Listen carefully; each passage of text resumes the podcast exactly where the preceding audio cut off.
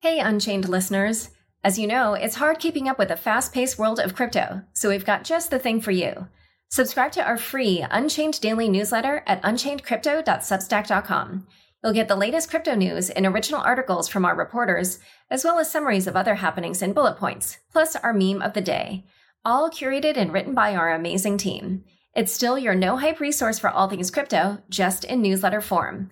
Sign up at unchainedcrypto.substack.com. Again, the URL is unchainedcrypto.substack.com. Hi, everyone. Welcome to Unchained, your no hype resource for all things crypto. I'm your host, Laura Shin, author of The Cryptopians. I started covering crypto seven years ago, and as a senior editor at Forbes, was the first mainstream media reporter to cover cryptocurrency full time. NFT marketplaces are entering the mainstream. eBay recently announced an acquisition of KnownOrigin, and Uniswap is acquiring marketplace aggregator Genie. I recently sat down with Jacob Horne and Dee Goens, founders of the NFT marketplace protocol Zora, to talk about the benefits of having a decentralized marketplace protocol. Subscribe to my premium bulletin newsletter to watch. You can subscribe at laurashin.bulletin.com slash subscribe. Oasis Network is one of the fastest growing layer one blockchains designed to support privacy, speed, and scalability in Web3. Learn more and join the community at oasisprotocol.org. Harness the full power of the Avalanche Network with Core, your new Web3 command center. Built by Ava Labs, Core is more than just a wallet. It's a non custodial browser extension engineered for users to seamlessly and securely experience Web3 like never before. Explore Avalanche dApps, NFTs, bridges, subnets, and more today. With the Crypto.com app, you can buy, earn, and spend crypto in one place. Download and get $25 with the code LAURA, link in the description. Today's topic is staked ETH. My guests are Hasu, strategy lead at Flashbots and strategic advisor to Lido, and Tarun Chitra, founder of Gauntlet. Welcome, Hasu and Tarun. Hey, Laura and Tarun. Nice to meet you. Thanks for having me. Hey, great to be back.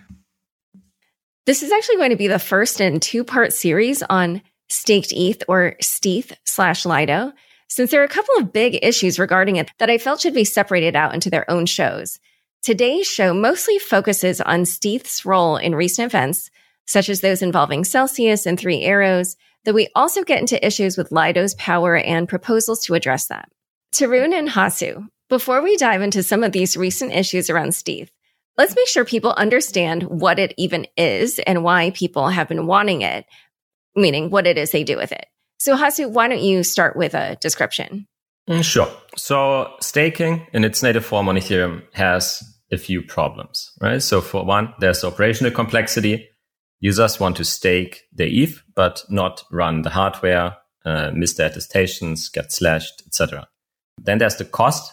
Staking is only possible in multiples of 32 ETH. And even, even in the bear market, that's still a lot of money for a lot of people that they might not have lying around. And the third problem is liquidity. So if you stake, you have to lock up your capital and cannot use it in DeFi at the same time. And this is a problem, especially because the beacon chain right now is a one way street. So uh, people can only stake, but they cannot unstake.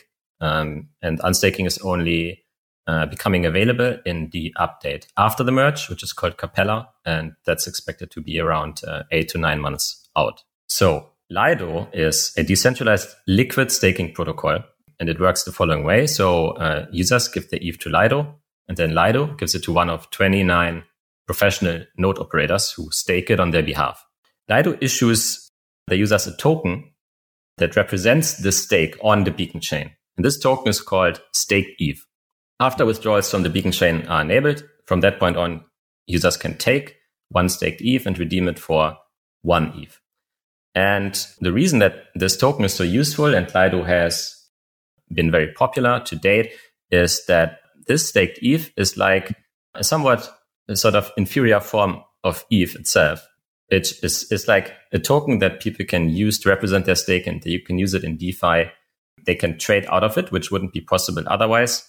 And they can collateralize it in lending markets uh, like Aave or MakerDAO. So in many ways, users have found this to be better than running their own hardware and staking directly. Yeah. And just to be clear, oftentimes when they get the staked ETH, they deposit to Aave in order to borrow more ETH, stake that, and then get more ETH, etc. so one question that I wanted to ask here is, you know, we were talking about how part of the reason for this is because people want to be able to have liquidity on the ether that they stake. And I was just wondering also, because there are other systems that use delegated proof of stake. Does Ethereum's lack of delegated proof of stake contribute to the need for stake ETH, or is that not the case? Yeah, I mean, I think um, one important piece to remember about this is that there's sort of a philosophical bias in the Ethereum 2 community against any form of delegation. I think the long term goal of that research community was to have sort of a one person, one node type of version of the world where everyone was running their own validator, they had their own keys. Of course, I think in practice, things got much more complicated. And we started to observe basically exchanges offering sort of staked ETH products like centralized exchanges like Binance and, and Coinbase, where basically if you left Ethereum on exchange, then they would delegate it and run a validator and give you some or most of the yield. And I, I think effectively Lido wanted to make a decentralized version of that possible. And I, of course, there's there's multiple versions of staking derivatives now, but Lido has sort of the dominant market share. Um, if, if we look right now, it's like a little over 90% of staking derivatives are in Lido. But I think one of the main things was exchanges started to aggregate this power, and it became clear that there needed to be some sort of decentralized alternative. And the decentralized alternative's main value proposition over the centralized version was that you could use it in DeFi in different ways. And so I think that the genesis does sort of stem from that and that that is sort of you know i think one of the reasons it, it is effectively an indirect form of delegation uh, it boils down to this sort of philosophical divide amongst ethereum 2 researchers uh, towards whether to have delegation or not yeah and i guess since ethereum doesn't really have governance maybe even delegated proof of stake wouldn't even make sense let's now talk about the reason why stETH has been in the news so much one of the main issues is that people feel that stETH has been mispriced. For much of its life, lifetime, the price of stETH has basically been the same as the price of ETH. Sometimes maybe a little bit less, like 0.99 or 0.98 ETH.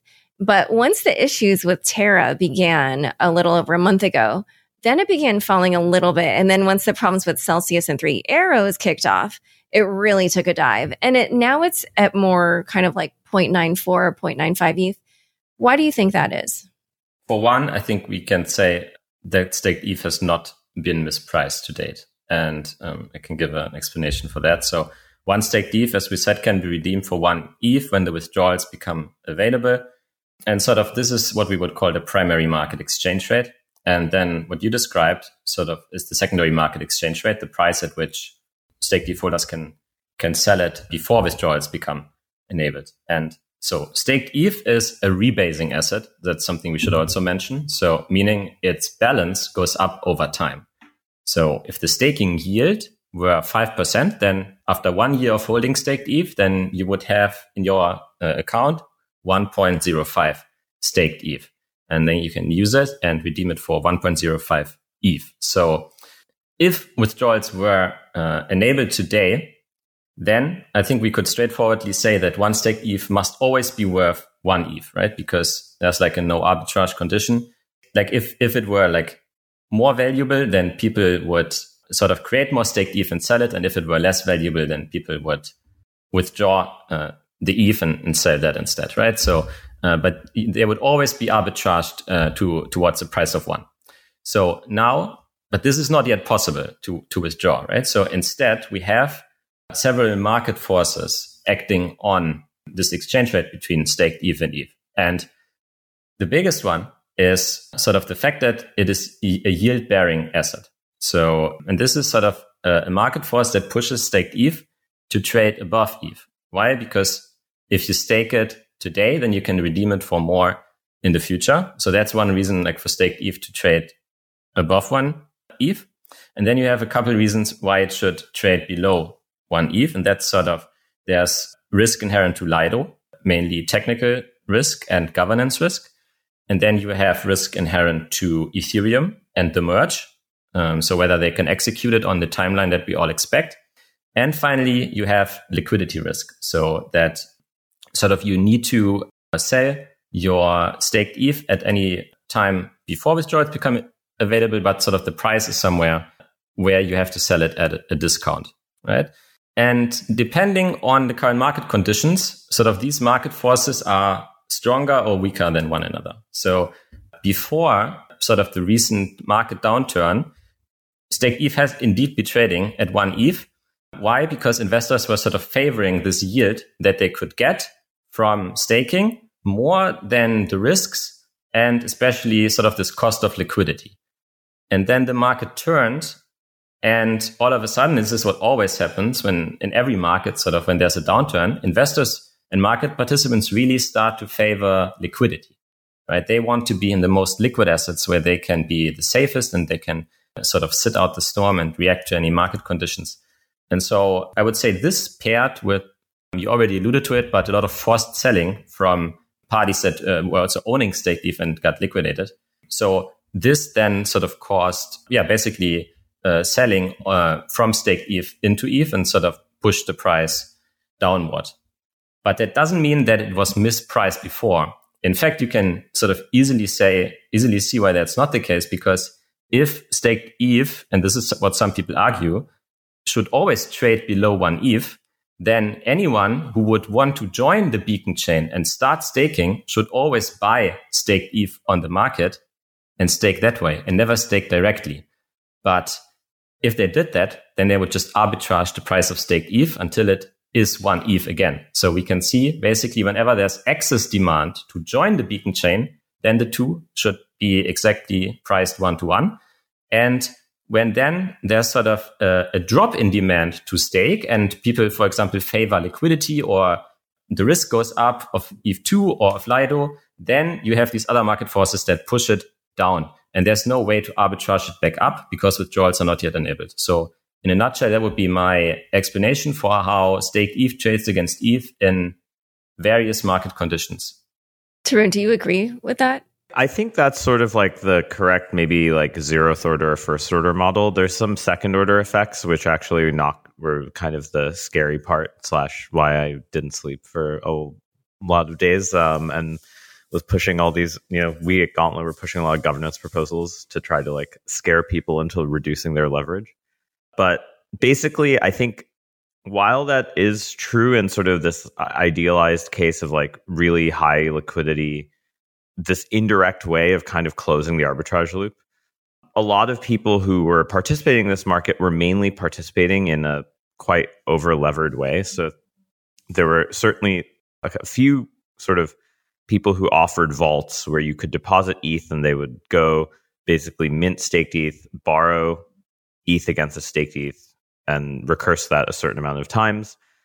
And they sort of hard coded a lot of their assumptions about like how much leverage is okay. So if you think the price is, is always at one or very close to one, then you could basically say, hey, I can like take a lot of leverage. If you think it actually has some volatility and might actually go down to 0.94, you might say, okay, maybe I'll only take 2x leverage. Now, the problem with some of these vaults, and the one that was the scariest and was the closest to having the most cascading liquidation failures of when Three Arrows made that 30,000 staked ETH sale was Instadapp. And so Instadapp has this vault that basically was a little bit reckless with how it provide how much leverage it allowed people to take because it really basically made this assumption that staked ETH to ETH would like never go below 0.97. And I mean, there was this moment right after the staked ETH to uh, the three arrow staked ETH trade where the the net liquidity for uh, selling staked ETH. So if there's a, a, liquidation, someone will basically buy the staked ETH collateral from Aave and then sell it somewhere. And staked ETH's dominant uh, liquidity is on chain, and it's mainly in Curve. There is a bit in Uniswap. Most of that comes due to a combination of like how incentives are constructed and you know where the Lido governance token and the Curve governance tokens are, are sort of provided as incentives. And there was a really crazy point where like basically there wasn't enough liquidity in the curve pool to handle all of the liquidations. If you had this thing where Instadapp got liquidated and right below Instadapp, the basically if you assume the liquidator immediately sells all the Instadapp positions, they basically trigger sort of a cascade of like some other positions now, like the price goes down. Say it was at 0.94, the Instadapp gets liquidated. When it gets liquidated, they sell it on curve and the price goes down to 0.93 and then when it's at 0.93, there's some other loans in Aave that get liquidated. And there was there was definitely a huge contagion risk there.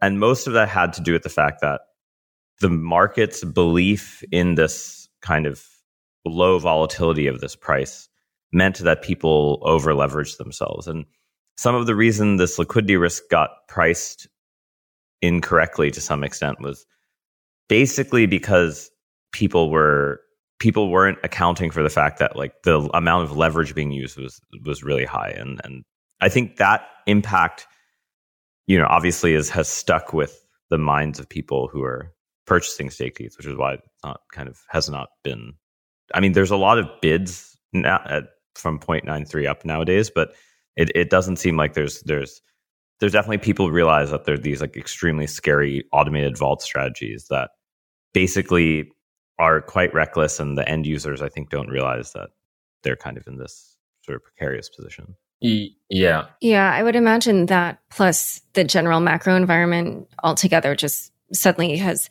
everybody sort of, you know, pulling up the drawbridges and being like, oh, you know, I'm not going to do these risky things.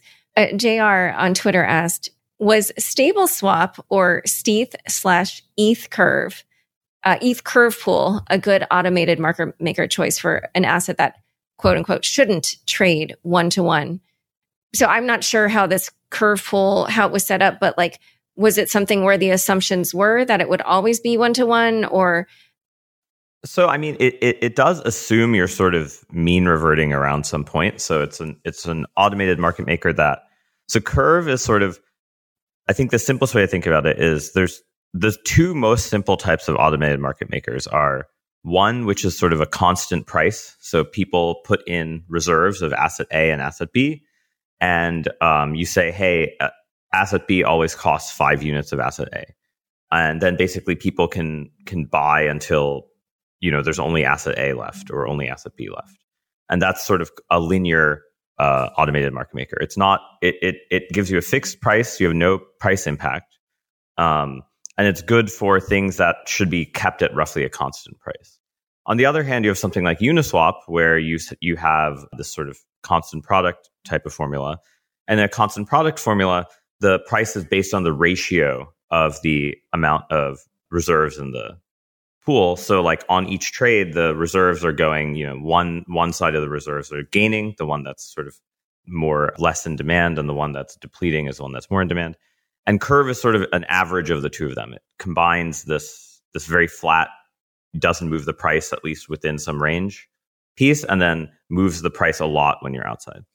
Effectively, I think that there is to some extent some bias in curve towards kind of staying near the the center point. However, some of the trade sizes we saw were large enough that I, I think we got outside of the kind of flat region. So there's a parameter in the curve system called an amplification factor, which controls effectively how big does a trade have to be until it until the price starts moving really fast. And I think that was actually being monitored and to some extent adjusted, not not probably not as frequently as it should have been. Long story short is I I I think you could imagine if Curve's amplification factor was adjusted more frequently and the incentives were adjusted, it could it would have could have been um, fine. I think it just things sort of happen quite fast. And I'm not, I wouldn't make the argument that Uniswap v3 would be better for sure, because you would have to still have people constantly adjusting the ranges in Uniswap v3. And in a kind of crisis time, if, if no one actually does that in time, then like someone makes a trade and then there's no liquidity on the other side. So uh, I, I think like there's the the dialectic here is there's not really one best design here. It's better to actually have many different AMMs being providing liquidity, and it's just that in the case of Lido, it mainly was Curve. Yeah, I yeah. So I think I would like to connect a few dots here. So from Tarun's previous answer, so you make you made a very good point, which is that sort of the, the pricing model that sort of I laid out for like stake ETH versus ETH is correct, but it wasn't this, the pricing model that the whole market used. And uh, it's very important that sort of people understand why a certain asset should like trades a certain way and how it should trade under certain market conditions, right? Because otherwise they just make financial decisions that could be bad for them, or uh, in the case of cascading liquidations, be bad for the uh, entire ecosystem. That's the first dot. And the second is sort of Lido has been incentivizing liquidity around certain price points or like putting incentives on certain pools. Why? They did this in order to uh, provide this service for staked ETH holders to, you know, have the liquidity and sell their ETH when they want to, right? So they, they want to ensure that there's a liquid market. And then the second dot is the right curve design. So the goal of the perfect pricing curve is basically to predict where the market maker, in that case, should be deploying the liquidity, right? At what price points they should sort of uh, reserve and put their inventory and sort of make it available for sale. And so I think what, uh, what how the, all of this fits together is basically that the curve pool hasn't been, uh, you know, as good as sort of reacting to when the market conditions changed according to the pricing model.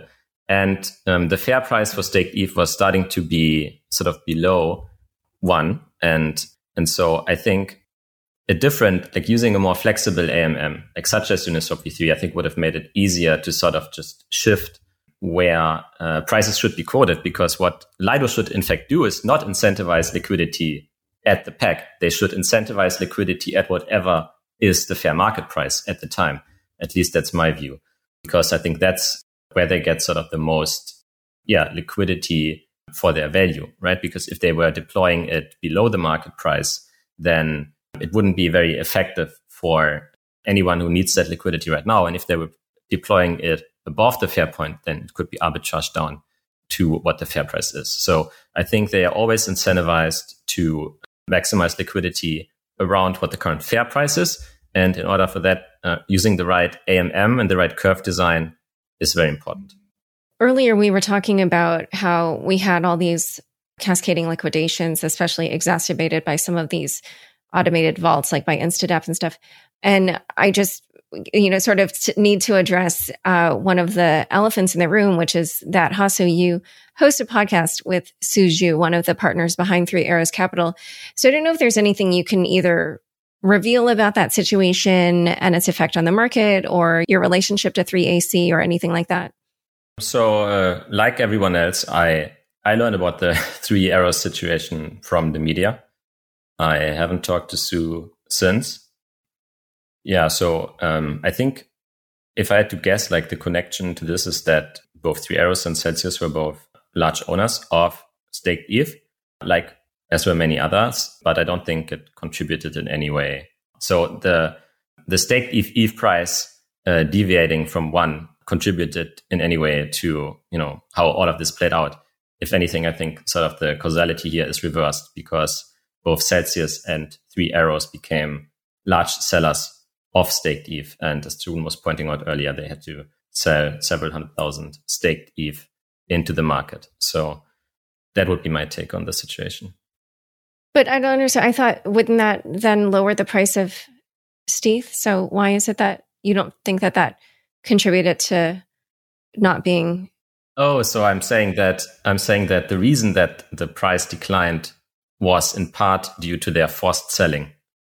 Oh, you're right. Right. Yeah. Oh, okay. For some reason, I misheard you, and I thought you said it the opposite way. So obviously, we we don't really quite know the full state of everything now with either of those companies. But assuming that they both still have some staked ETH, then do you imagine it's more likely that they might be forced to sell even more of it to try to recover some liquidity for their users or LPs? And then, are, you know, are, be, are we basically looking at another potential depression of the price in the near future? I don't know if they have any more staked ETH. I haven't been following the situation. Chubin, do you know? Um, I think some of their wallets have a little bit, but nowhere near as much as the Sunday, June 12th. That was like the kind of crazy, like in 4 a.m. roughly Eastern time. That was like when that huge sale happened, and then there was just a ton of bots trading right mm. after that. What I heard about Three Arrows as well is that they are entirely out of liquid assets, and so Stake ETH would be a liquid asset, and sort of illiquid assets would be investments that they made that are somehow locked up or subject to vesting schedules, right? So uh, I don't think um, Stake ETH would be affected by that. And what about Celsius? Uh, they do still have some Stake ETH, but mainly because a lot of it is locked up as collateral. Their strategies, at least the ones that we've spent time analyzing, don't they don't just lever on lever up on Stake ETH directly. They borrow stable coins and they borrow other assets. Um, that was why they were quite close to being liquidated, actually, because the ETH price drop was more deadly to them than than the staked ETH ETH ratio because they borrowed a lot of stable coins and farmed in other places. So Celsius was a little more ironically probably less systemic risk to staked ETH itself, but like more systemic risk to oh, the overall like all DeFi protocols. Uh, whereas I think the three arrows and sort of Instadapp vaults were very like concentrated in the stETH type of thing. But yeah, I mean, I mean, Celsius was really farming anything and everything that had. I, I had not heard of some of these protocols that they were uh, they were putting their capital, putting their users' capital in. I guess. oh dear, oh dear. Okay, so in a moment, we're going to talk about a whole host of other related issues, starting with the merge. But first, a quick word from the sponsors who make this show possible. Oasis aims to offer improved privacy and scalability compared to other existing blockchains. They feature 99% lower gas fees versus Ethereum, high throughput, instant finality, and defense against MEV, making it ideal for decentralized applications. Oasis invites prominent Web3 developers to apply for its grants program and receive full ecosystem support, along with up to $50,000 in grant funding to create dApps in DeFi, GameFi, or NFTs. Join the community of innovative developers today and build the future of Web3 with Oasis Network. Join over 10 million people using Crypto.com, the easiest place to buy, earn, and spend over 150 cryptocurrencies. Spend your crypto anywhere using the Crypto.com Visa card. Get up to 8% cash back instantly, plus 100% rebates for your Netflix, Spotify, and Amazon Prime subscriptions. Download the Crypto.com app now and get $25 with the code LAURA. Link in the description. Is your Web3 experience hindered by inadequate crypto wallets and browser extensions? Ava Labs has created Core, a free, non custodial browser extension engineered for Avalanche users to have a more seamless and secure Web3 experience. The best in class Avalanche Bridge now offers native support for the Bitcoin network. Put your Bitcoin to work in the robust DeFi ecosystem by bridging BTC to Avalanche today. With Core, you can also easily swap assets, display your NFTs in style, store your assets in a ledger enabled wallet, and put real dollars into your crypto wallet in just a few clicks. Core is everything you need for a simple, secure, and convenient Web3 experience. Download the free Core browser extension from Google Chrome's App Store today. Back to my conversation with Hasu and Tarun. Okay, so as we were discussing earlier, once the merge happens, that's actually not going to, you know, immediately affect the liquidity of stETH. I think you said it will still be locked up for like eight or nine months. Yeah, so I think that the um, hard fork that would enable withdrawals is scheduled to be around uh, six months after the merge. So basically, it's time to the merge plus six months, and you know most people are estimating that to be around eight to nine months. Okay, so let's talk a little bit about how uncertainty about the merge has also been affecting either the the price of stETH or just some of these issues that that we're seeing. These are this is like a quick lightning round. What's your level of confidence that the merge will happen in the next few months? Um, I would say like seventy percent that it happens by October. I'm perhaps more pessimistic. I actually think it'll be early next year, not not not this year. Okay. And for both of you, what's the level of confidence that you have that the merge will go smoothly? I think pretty high. If they do decide to go through with it, then I think the amount of testing that we're seeing and the amount of preparation will um, make me pretty confident that I think it can get delayed, as Tarun is saying, but I think if they do go through with it, then it'll most likely go smoothly. And uh, so, on a range of one to 10, 10 being extremely confident, one being not confident, how confident are you that it will go smoothly? Seven to eight. I'm somewhat more pessimistic. Also, uh, one thing I, I do think is maybe being underweighted probability wise is just like the fact that miners really enjoy keeping the POW fork alive, like keeping the current chain alive, removing the difficulty bomb, and just continue mining on the existing chain. I, I, I know that's not it. It might not be the the most likely scenario, but I don't think it's a, as low a probability as um, you know if I were to read kind of Twitter sentiment. You know, I I have a I have a counter take on that, which is I think the more that miners uh, do something adversarial around the merge, the sooner the merge will happen, not the later. Wait, I'm sorry. The more that miners do what? The more the more miners uh, engage in adversarial behavior around the merge, I think um, the more likely are Ethereum core developers to pull the merge ahead instead of pushing it out. That would be my take based on conversations with them. Right. I just I'm not sure how easy it is to gauge that whether they'd actually be doing that. I mean, obviously they'd have to collude to do it to some extent and make a new client upgrade and stuff on their own. But I just think like the probability of that happening is like weighted way too low to me. But I think I think like testing wise, I, I mean the fact that they already got one of the test nets converted is is actually a good sign. I'm just still a little more I, I just think like yeah, the the the miner adversarial behavior I think is maybe being somewhat underestimated.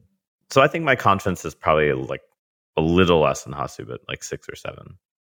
Yeah. After reporting on my book and how the Ether Classic thing went down, I would definitely say it does not take a big group of people. Yeah, because back at that time, you know, most people in Ethereum really did support the hard fork, actually, it's, at least as far as I can tell. And I definitely think, as we've seen, that it was certainly a minority, but that's all you need, really. So after their after stakers are able to withdraw their their staked ETH after the merge, how do you expect them to behave in terms of the withdrawing? Do you expect to see that everybody will want to withdraw, or do you think it'll be kind of a slower type of withdrawal, or how do you no, see that playing I mean, out? I quite the opposite. I think so. Not after withdrawals, I never, but I think first of all, like after the merge, I think the demand to stake will go up. Why? Because right now, stakers on the Beacon chain only earn uh, the Beacon chain block subsidy. But uh, after the merge, um, the Beacon chain will be uh, responsible for ordering Ethereum itself, right? So it will earn transaction fees and MEV on top. So you can expect the staking yield to go up quite a bit uh, from where it is today. So I think that will, and I mean, also sort of reducing this entire uncertainty around will the merge happen and what timeline will it happen. I think sort of confidence in Ethereum's ability to execute on major upgrades will go way up, sort of making investors more optimistic about the longevity of the project. So I would expect sort of actually like much more stake to come in after the merge.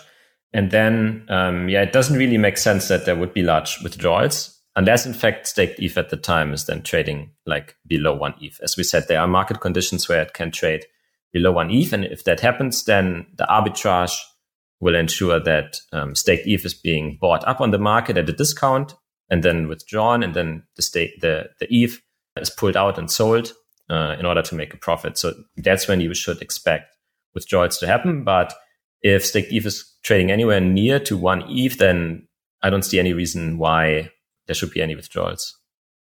I think one sort of important thing that will be true is just like how liquidity incentivization works around the the withdrawal event.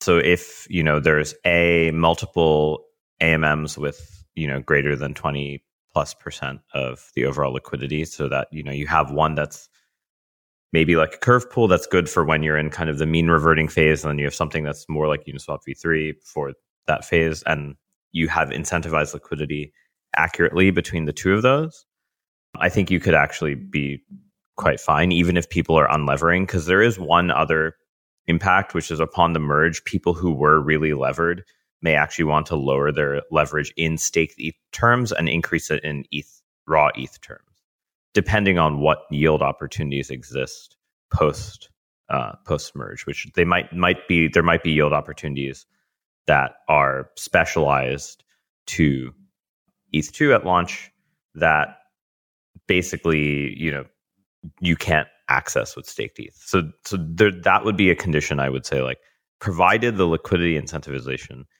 is diffuse enough and can cover sort of these sort of automated rebalancing strategies, I think it it should be relatively safe. I don't, yeah, to Hasu, to kind of the same as Hasu's point. At. I don't really expect people to just like rush to the exit all at the same time unless yeah unless there's really some some real reason to redeem for your raw eth immediately um, i think there'll be a lot of people who do it just to test it and see just you know like imagine you've had you you minted staked eth at genesis like of course you're going to redeem some to see if it's working correctly right? Like at, at the end of the day is that that there's there's certainly going to be some amount of that but i would the only people i'd be worried about are people who are like automated vault strategies that have you know significant amount of TVL and they they try to redeem because there's some new uh, yield form. And so, what do you guys expect to happen to the price of ETH after people can withdraw their ETH?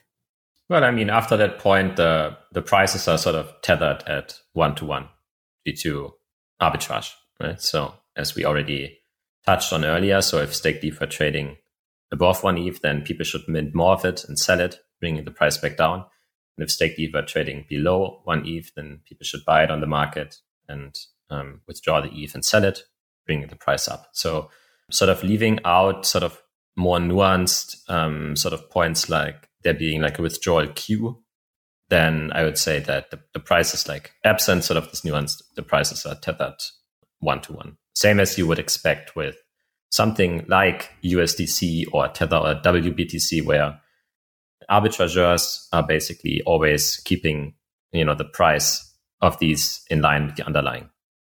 So another potential issue with staked ETH is how dominant Lido is in particular.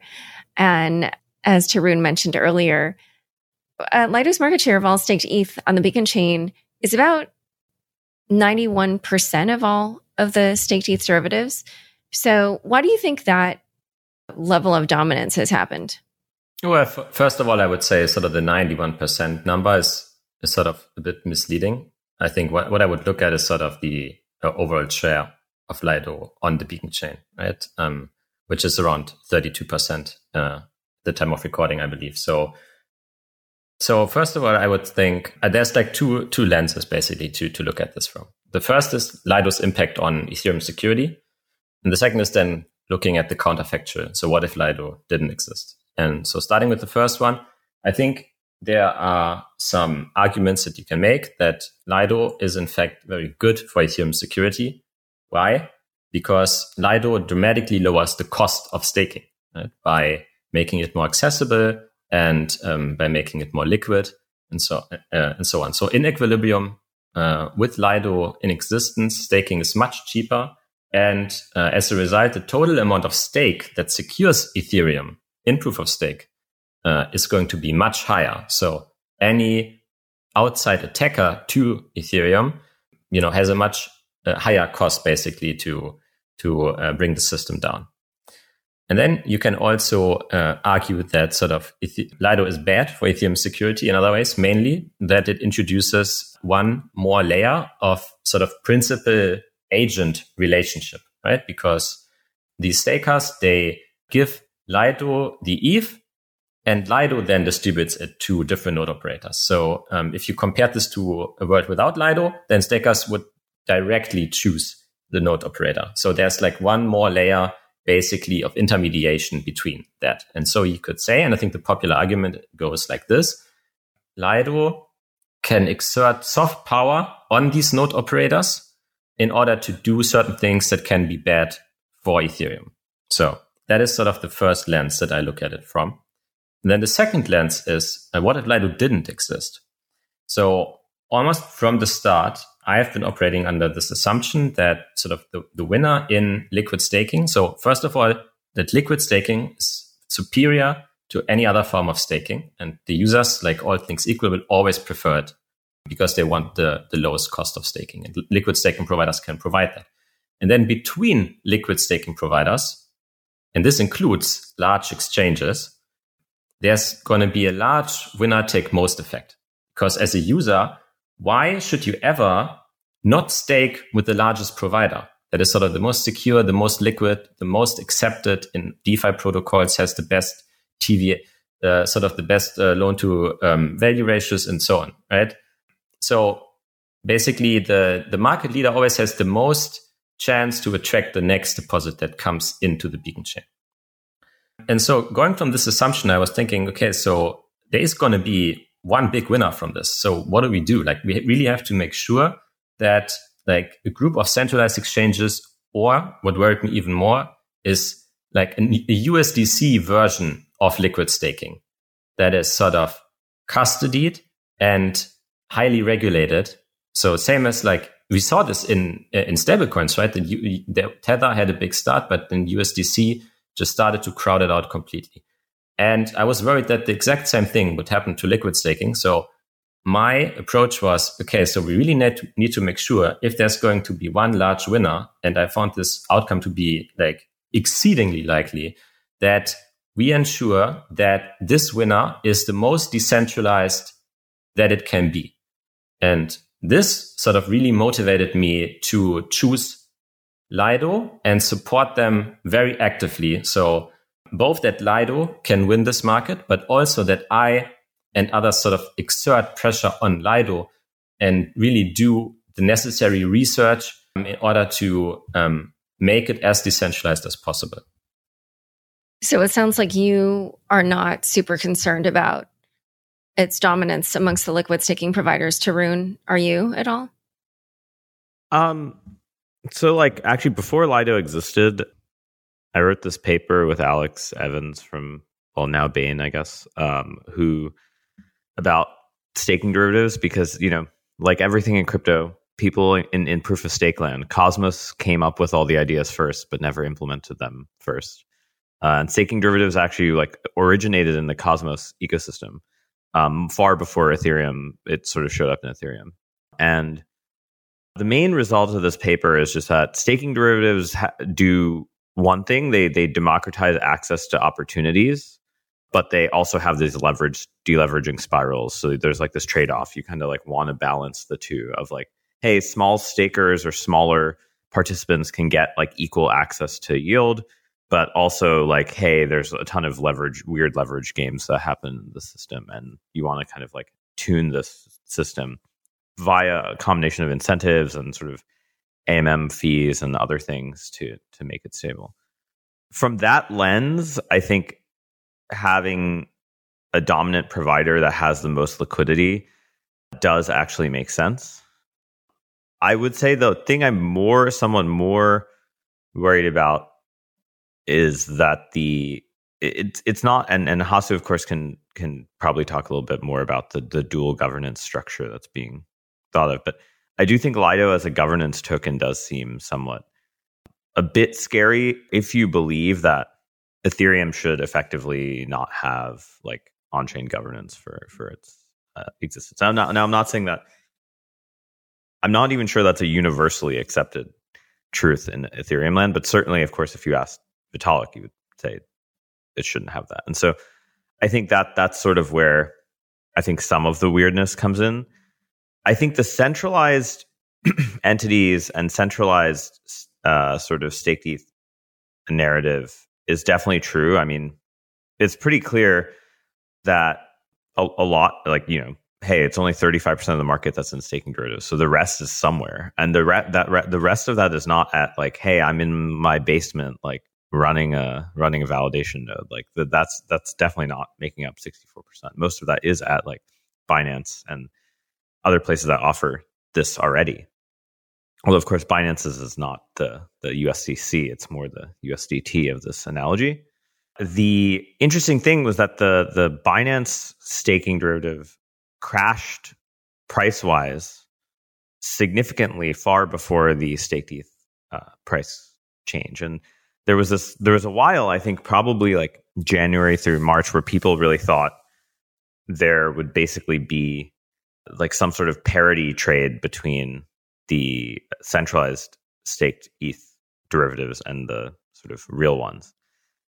And it turned out that was not sort totally true, and people people were sort of a little more reckless on centralized exchanges. So I think it's actually quite good to have a dominant source of liquidity. I actually think the liquidity fragmentation, even that paper from from March 2020, does show that if you have liquidity fragmentation, you have way more of these sort of like tail events that kind of can blow the system up. And you, we already see liquidity fragmentation not causing these different assets that theoretically should be sort of like at par to be anywhere near each other. Oh, that's interesting. Having more liquidity fragmentation causes more scenarios where the system blows up. That's yeah, so counterintuitive. It, it's like if you think about people who are taking one way of viewing a staking derivative is also as as like basically sort of a collateralized loan, and in from that lens, there's sort of some liquidation condition, whether it's getting slashed or whether it's you know so, something that causes causes the the thing to to go under. And in that case, it, the idea is like you have it, it's exactly what we saw with Aave. Like you you have these cascades, and you know if the, there's not enough liquidity, the cascades happen faster because like the price is changing faster, right? So there's sort of this natural again trade off and then this is why it's quite important to incentivize liquidity in multiple venues, but for the same asset. So I, I just generally think like we've are these are the vignettes that we've seen in practice that represent this thing that like you know theoretically existed. So like you know two years later, you could say that like hey, a lot of those kind of predictions uh, came true. But yeah, I, I, I'm not so worried about the dominance as much as the um, as much as like the governance aspect of of Lido. Okay, yeah. So let's talk about that because, you know, as you mentioned, people have been pointing out that the owners of the Lido token LDO may not always have the same incentives either as uh, stakers do or even just normal Ethereum holders or, or even the same interest as Ethereum itself. And so Lido did recently float a proposal to reduce the power of governance over Lido and one of the ways it's proposing to do this is through a process called ossification. You guys, I tried reading this proposal and I was like, oh, granted, I was falling asleep, so maybe that didn't help, but please explain this. This, yeah. I, I, mean, it, it just sort of feels like you're limiting the amount that people can do via governance, but that was as far as I got. So maybe you want to talk you, about it more, especially you, Hasu. You got it exactly right. Ossification means limiting the amount that people can do via governance. But let me start at an earlier point. So stakers give ETH to Lido, and then Lido gives it to node operators. We covered this, and this is a principal agent problem because sort of we have this one intermediary who might not be at all times incentivized to act in the best interest of the agent, which is stakers. And you have this both, even if Lido were just on Ethereum, you would have this problem. But it's sort of further exacerbated by the fact that Lido also is on other blockchains and, and they share the same governance token.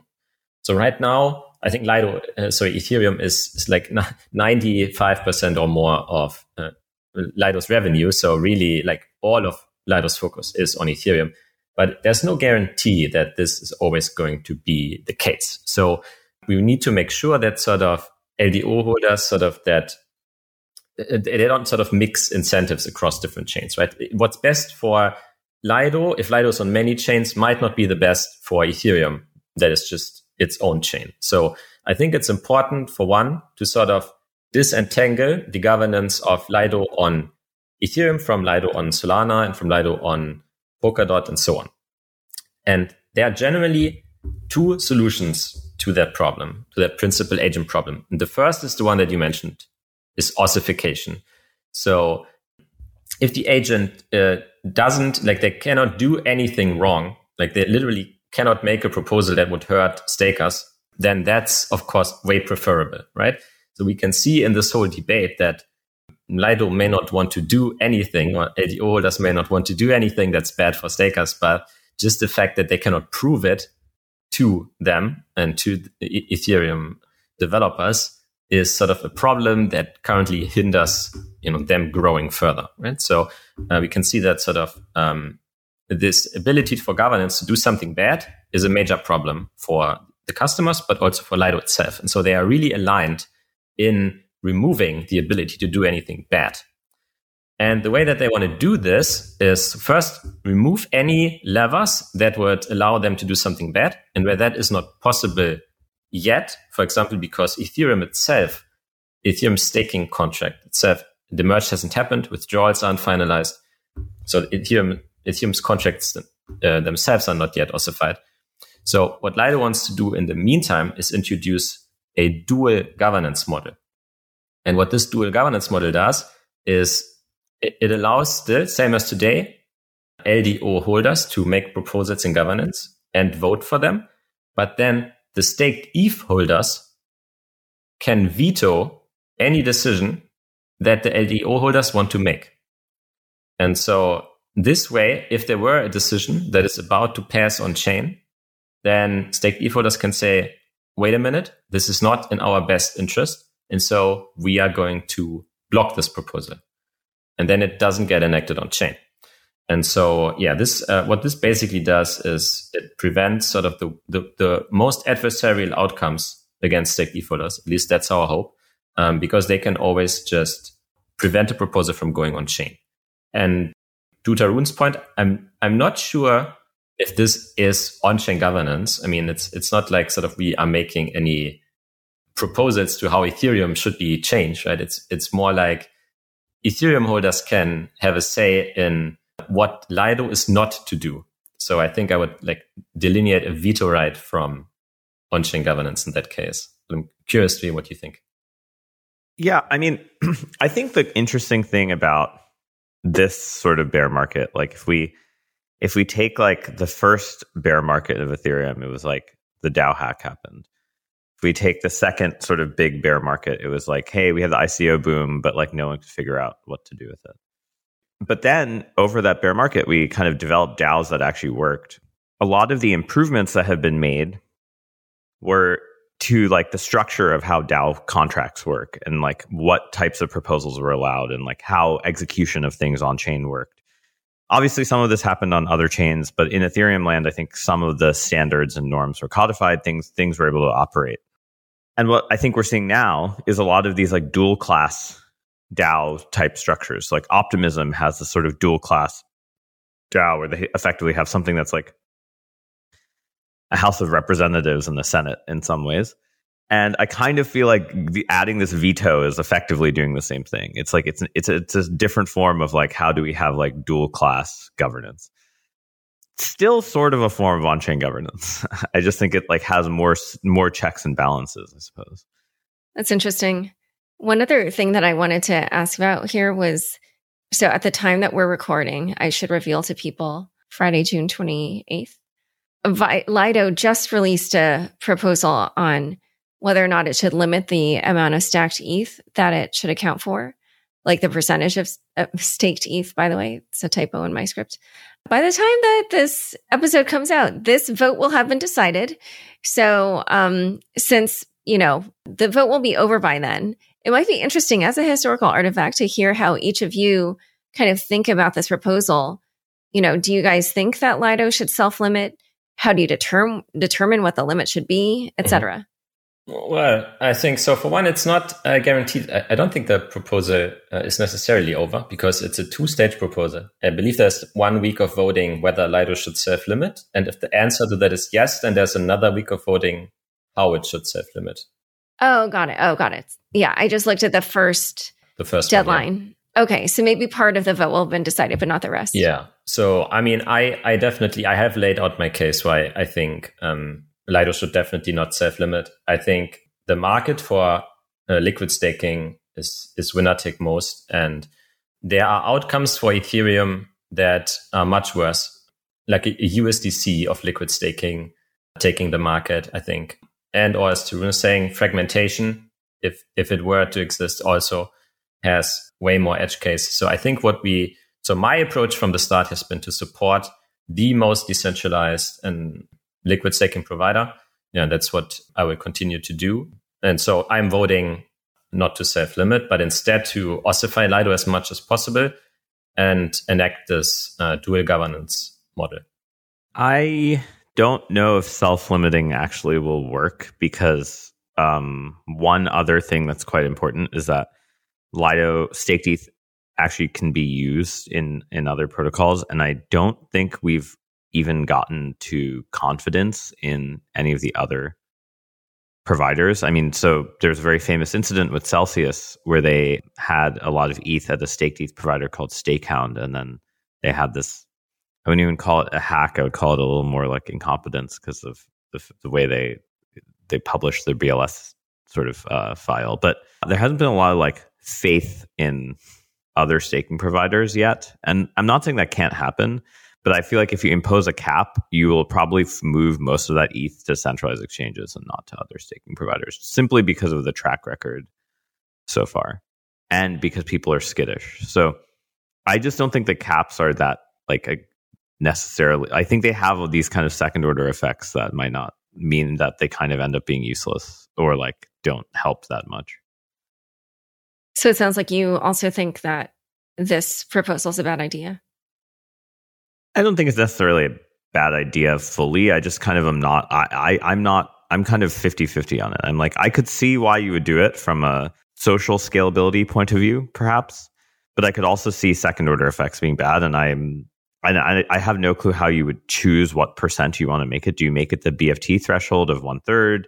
do you make it like somewhere below that because of like flashing communication limits like there's like all sorts of both theoretical numbers of thresholds where you would you would maybe cut it off versus like practical ones like how much liquidity can you actually incentivize if you only have x percent of the market share and i think like that type of analysis hasn't also been done so i I, am sort of indifferent. Um, I, I kind of I agree with Hasu. The ossification seems better. I just think it it we have to find some protocols that have been able to successfully do that and maybe this will be the first that can can really ossify itself yeah i have to say the one thing about that is that i just think about so many of the kind of different emergency situations that can come up. And as new developments happen like there wouldn't there just naturally be changes that would need to be incorporated? So maybe i just didn't understand the proposal like i said earlier.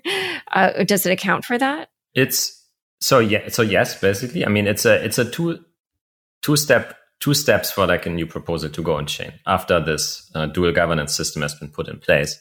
For one, if LDO governors want to change Lido, then they have to make a proposal, and and then there is a time lock. So I don't know what is the current proposal. It's, like one month, I think. So plenty of time for the community to review the proposal, and then before it goes on chain, staked ETH holders have the ability to veto the proposal and prevent it from going on chain. So, but if they don't veto, then it just passes like it normally would. So Lido can still be upgraded. It just cannot be upgraded in ways that would be clearly bad for staked ETH holders. Yeah, I just wonder, like I said, if there's some kind of emergency, whatever, some kind of bug. Oh, you mean for Lido, the if Lido needs basically the ability to react quickly to upgrade its protocol to protect stakers. Yeah. Yeah. Then how do they handle that? That is basically sort of the, the trade off that you always have uh, whenever you have a time lock, right? So a time lock protects the users of the protocol from the operator going rogue, but sort of a, a, time lock that is too long sort of fails to protect them from sort of forces of nature, basically, where, where the operator could protect them. So I think we have seen some ideas around that where um, for example, what if sufficiently many stakers voted in favor of the proposal, then you know it would pass immediately. So I, would have to look up what is the current thinking around this in the proposal, and then get back to you. Another aspect of this that I think hasn't been totally deviated is there some sort of like off-chain logic that theoretically Lido governance controls that that is not really sort of true for staked ETH in the sense that there's sort of the assignment mechanism which assigns which validator is getting which block, sort of like a, a pool, like this this sort of threshold signature thing. There's sort of the queuing model of like how do you do withdrawals? How do you rebalance withdrawals? Like what if one validator has a million ETH and one has a hundred ETH? How how do you like divide up and, and someone wants to withdraw a thousand ETH? Do you take it all from the million? Do you take some from the million, some from the hundred? Like there's all these like nuanced things. Those things are not core to Ethereum, right? Those things are core to how Lido co- coordinates validators. Those things can be voted on sort of separately from things that are core to Ethereum. And so that somehow I, I don't know exactly what the correct abstraction line is, but I suspect that Lido, the token, will be allowed to respond to these sort of like a well call off chain, but like these coordination mechanisms for the people who are participating in Lido as operators.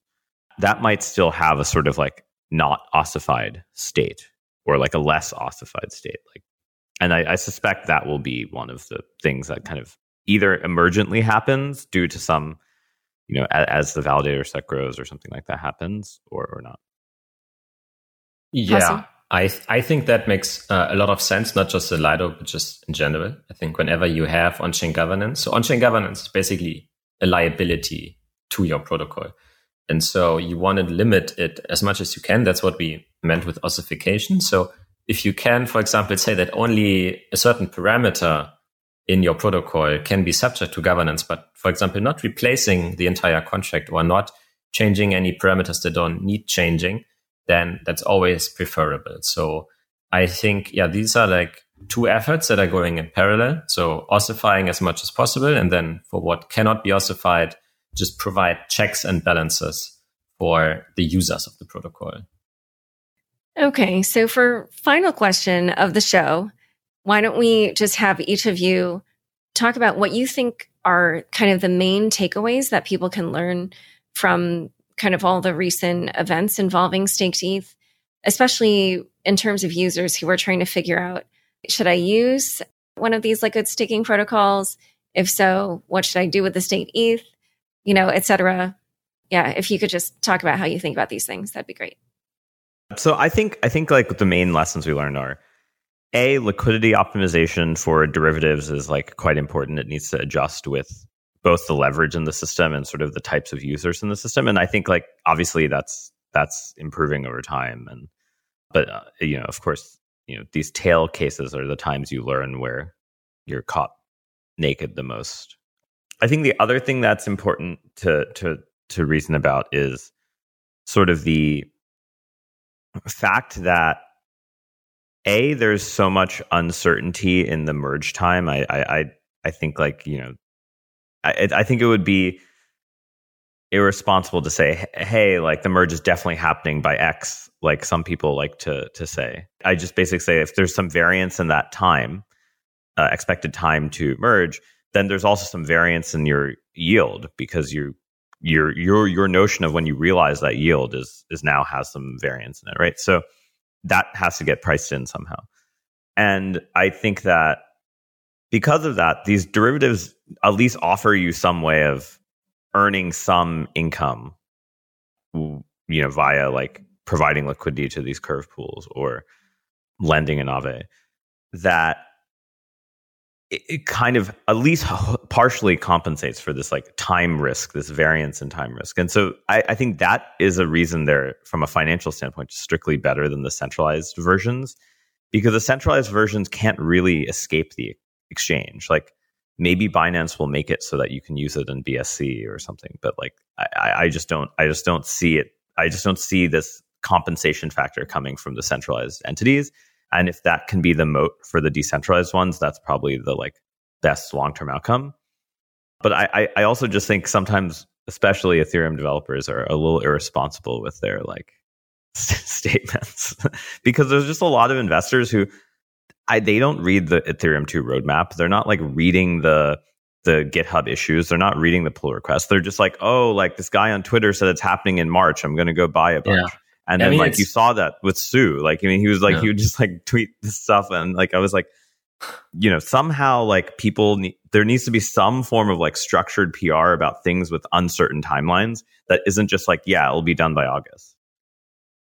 Yeah, exactly. I mean, it's it's not the statements that they make; it's the lack of statements, right? So you have this huge demand from the community, from media, and from investors to sort of get confidence uh, levels on when the merge is going to happen, how is it going, what are the remaining roadblocks. But there's just, as Tarun says, no structured PR around this. I mean, they could just put something on the website and you know update it occasionally when new information comes up and have some kind of official stance. But so uh, the absence of an official stance is sort of what creates this you know confusion i think and yeah so i think that's that's one takeaway i think there are some takeaways for different participants so i think if you're a holder of staked eth then i think i mean this was a reminder to be careful uh, with your use of leverage i mean crypto is so volatile that every cycle just a ton of people get just blown out from using leverage irresponsibly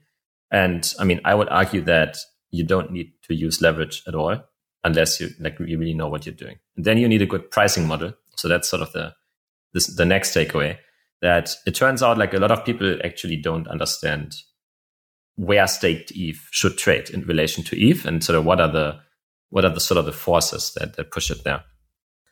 Then if you're a holder of ETH, then I think now sort of the discount is like at less than 3% at the time of, of, of recording. Um, but it used to be at like six, 7%. So if you're a holder of ETH uh, and you have been looking to stake and maybe you haven't made the jump, then I think for many, this has just represented like an, an opportunity to buy ETH practically at a discount, right? Because if you're an ETH holder and you're willing to, you don't need to sell for one year and you can just sit out the price volatility, then at some point this was like a 10 15% free yield for you basically right because you were buying it at a discount but then you also get the staking yield on top so the staking yield were 5% and then the discount was 7% and you would get 12% in eth dominated for waiting one year right? So cleaned up for any risks that you incur in the meantime.